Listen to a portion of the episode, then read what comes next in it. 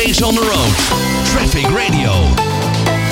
Het CBR en de rijschoolbranche maken zich grote zorgen over de kwaliteit van de rijscholen. De slagingspercentages liggen namelijk erg laag. En dat zijn uh, nou ja, voor de mensen bij het CBR een doorn in het oog. Aan de telefoon hebben we Roger Keibek. Hij is voorzitter van de FAM, de Federatie van Autorijschool Management. Roger, een hele goede middag. Goedemiddag. Ja, hoe laag liggen die percentages dan? Ja, op dit moment liggen de theorie-examens op 34% en de praktijkexamens op 55%. Oké, okay. uh, dus dat betekent gewoon dat één op de drie mensen terug moet komen voor een theorie en de helft voor een praktijkexamen. Uh, is dat zo laag als je het vergelijkt met vijf jaar geleden? Nee, de theorie was vijf jaar geleden uh, rond de 50, 60 procent. En de praktijk, ja, dat is al jaren tussen de 50 en de 60 procent. Ja. Oké, okay, dus, dus daar is die redelijk gelijk gebleven. Theorie is dus wel ja. echt een flink stuk omlaag gegaan. Ik kan me wel ja, herinneren absoluut. dat die uh, ook flink veranderd zijn, de theorie-examens. Volgens mij, en ik heb drie jaar geleden zo ongeveer mijn rijbewijs gehaald, was het alweer een ander theorie-examen dan als je morgen je theorie-examen moet doen, hè? Ja, goed, de theorie blijven ze natuurlijk veranderen, omdat er gewoon uh, ja, ook een stuk fraude wordt gepleegd. Er zitten gewoon mensen met uh, een bril op, met een camerasysteempje in. En er worden uh, vragen gewoon gekopieerd. Dus ze blijven consequent nieuwe vragen en nieuwe ontwikkelingen in de theorie doen.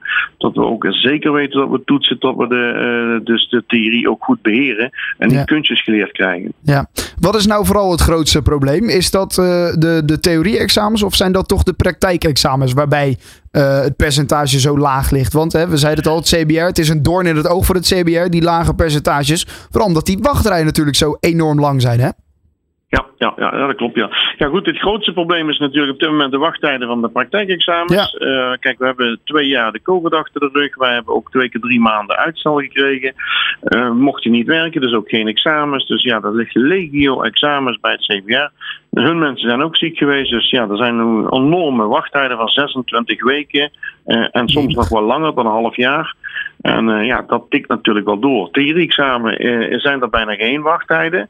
Dat vinden we wel heel vreemd. Dan kun je bijvoorbeeld vandaag op theorie-examen gaan. En als je het niet haalt, kun je morgen of overmorgen weer opnieuw gaan. Dat was ook niet altijd zo. Niet goed. Want je zakt niet zomaar, dus je zou toch iets van een theoriecursus moeten gaan doen. Heel veel gaat op zelfstudie en dan gaat toch het gokmodel gaat komen van ja, ik slag wel een keer. Nou, dat is natuurlijk niet de bedoeling. Nee, nee, snap ik. Uh, nu zijn het aantal rijscholen, uh, dus het, aantal bedrijven dat de rijlessen aanbiedt, uh, in het afgelopen jaar best wel gestegen. Er zijn er 166 bijgekomen. Op dit moment een totaal van 9120 rijscholen in Nederland. is het te makkelijk om een rijschool te beginnen? In principe ja. Um, in principe als je rijinstructeur bent en je wordt morgen door een grotere rijschool bijvoorbeeld ontslagen, kun je de dag daarna je laten inschrijven bij het CBR als een nieuwe rijschool en dan ben je een startende ondernemer. En is dus dat het probleem? Heel snel beginnen. Is, is dat het probleem van de lage slagingspercentages? Zijn de rijschoolhouders in Nederland gewoon een beetje achteruit gegaan qua niveau in de afgelopen jaren? Nee, het is een onderdeel van. Het is niet alleen dat aspect. Er zijn natuurlijk veel meer aspecten wat het slagerspercentage beïnvloeden. Wat? Niet alleen maar omdat er uh, instructeurs zijn die wat morgen eigen reis gaan starten. Absoluut niet. Wat, wat zijn de, de andere aspecten dan die, die bijdragen aan dat percentage? Nou, je hebt natuurlijk een, een, een opleiding tot rijinstructeur. Ja. En daar wordt niets uh, geleerd in principe van ja, hoe dadelijk het examen exact er gaat uitzien voor een rijles te geven. Je wachttijd op dit moment van 26 weken. Dus we moeten een opleiding en een examenmoment aan elkaar laten aansluiten. Ja. Je hebt natuurlijk ouders. Ouders en opa en oma die betalen heel vaak de opleiding. En die beïnvloeden de opleiding ook. Want zeggen ja, mijn zoon of mijn dochter die kent het wel. En uh, met zoveel lessen moet hij op examen. En want het gaat ons te veel geld kosten dat kunnen we niet betalen. Daar heb je ook een, een, een factor. Uh, je hebt bepaalde toetsingsmomenten in een, in een opleiding wat je kunt inbrengen. Dat kan een, een heel groot belang zijn tot een hoger slagerspercentage komen. Wat ik net zei, er is geen verplichting van een theoriecursus. Heel veel mensen gaan dus op de Bonnefoy op de theorie. En dan zitten ja. wij in de praktijk, uh, zitten wij soms nog theorie uh, te gaan leren. Dat wij gewoon onder de rijlessen moeten gaan uitleggen waarom rechts voorrang heeft en waarom die fietser ook voorrang heeft. Omdat ze gewoon uh, kunstjes geleerd hebben ja. voor de theorie. Ja, en dat, het minimaal aantal lessen, die zijn er niet. Dus ja, als iemand met tien rijlessen op examen wil gaan, dan mag, mag die op examen gaan. En er zijn rijscholen wat daar een verdienmodel van hebben gemaakt. Die laten iemand eh, liever vier keer op examen gaan, vier keer tien rijlessen. Daar verdienen ze het meeste geld op. En dat is natuurlijk niet goed voor de kwaliteit. Nee, nee. Je hebt ook van die eh, rijscholen die dan zeggen dat je één keertje aftikt en dan krijg je hè, tot aan je rijbewijs krijg je dan eh, eh, betalen zij alles voor. Dus dan moet je één keer een beginbedrag neerleggen en dan ben je eigenlijk klaar. Zijn dat ook nog problemen die, die daarbij komen kijken?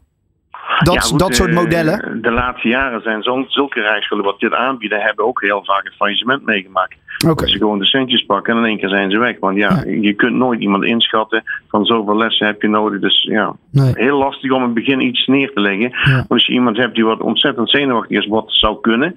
En die gaat daar tien keer op examen. Ja, dan moet je dan als rijschoolwijnder dat tien keer moeten betalen uit een x-bedrag. Dat kan toch niet? Nee, nee, inderdaad. Eh, dan nog even, wat, wat kan er nu gedaan worden om dat niveau omhoog te krikken? Eh, er is bijvoorbeeld een tussentijdse toets is er, eh, eh, ingesteld. Eh, die, die heb ik ook gehad. Dus dan, eh, dat gaat dan alleen voor de speciale manoeuvres. Dus voor het keren, het inparkeren. Hè? En dat zorgt dan ook dat, het misschien, hè, dat je misschien wat makkelijker je praktijkexamen in één keer haalt. Wat zijn nog meer dingetjes die gedaan kunnen worden? Jij had het net over een minimaal aantal lessen. Wat zijn dingen waar jij voorstander van bent? Kijk, eh, waar ik altijd een jaar voorstander ben als voorzitter van de, van de FAM. En hiervoor was ik zes jaar voorzitter van de BOVAG. eh, het Duitse model. In Duitsland kun je niet zomaar een rijschool starten. Dan moet je dus eerst zorgen dus dat je je papieren haalt voor rijles te kunnen en mogen geven. Ja. Daarna moet je enkele jaren dan bij een rijschool gaan werken. Dan krijg je een stuk niveauopleiding. Dan moet je een stuk ondernemersdiploma moet je gaan krijgen. Dus er wordt veel meer gedaan eh, voordat je zelfstandig een rijschool gaat starten. En dan krijg je ook deze problemen een stuk minder natuurlijk. Theoriecursussen, wat ik net zei, ja, ik vind dat daar een stukje verplichting aan moet zijn. Dat de mensen wel eh, geen kunstjes geleerd krijgen, maar echt de theorie, hoe het in elkaar zit. Mhm. Ja, wellicht een aantal, minimaal aantal lessen. Want ja, iedereen kan toch uittellen dat je met tien rijlessen op examen gaat, dat je dat absoluut niet gaat halen. Eh er zijn gewoon eh, ongeveer zeg een 2, 3, 4 procent van alle examens die wat meestal zakken op de bediening van het voertuig. Dus dat de mensen nog niet het voertuig kunnen bedienen. En dan moeten ze wel op examen. Ja, dat kan toch niet. Nee, dan. En eh, daar zit natuurlijk nog heel veel werk. We zijn met het CBR en het ministerie zijn wij hier aan het kijken hoe we dit allemaal kunnen aanpakken. En eh, ja, ik heb er goede hoop in tot wij binnen nu aan eh, een jaar of twee dat we daar een ander systeem hebben en tot het dan een stuk beter gaat worden. Precies, ja, want, want wat is nu het doel? Op dit moment is het slagingspercentage voor een praktijkexamen 55%, zei volgens mij. Zijn de wachtrijen van 26 weken. Wat is het doel? Mhm. Waar streven jullie naar? Kijk, in principe hebben wij met het CBR afgesproken, dat is ook eh, eh, uitgezocht. Ieder procent meer bij de praktijkexamens scheelt 8000 examens. Dus als wij onze examens naar 60% zouden kunnen krijgen, dan scheelt dus 5 keer 8000, 40.000 examens. En dan gaan die wachttijden natuurlijk terug. Dus dat Ja. is de eerste stap waar we met z'n allen nu bezig zijn om de praktijk eh, percentages omhoog te gaan krijgen. Juist. Het niveau bij de rijschoolhouders omhoog. En zorgen dat als je op, eh, op examen komt, dat je in één keer eh, terug naar huis mag rijden met je rijbewijs. Dat is de bedoeling. Ja. Precies. Oké, Roger Keiwek, ik wil je enorm bedanken voor eh, je tijd. En eh, veel succes wensen met eh, deze missie dan. Dankjewel en een prettige middag nog. Oké, dankjewel. Hoi hoi. Always on the road. Traffic Radio.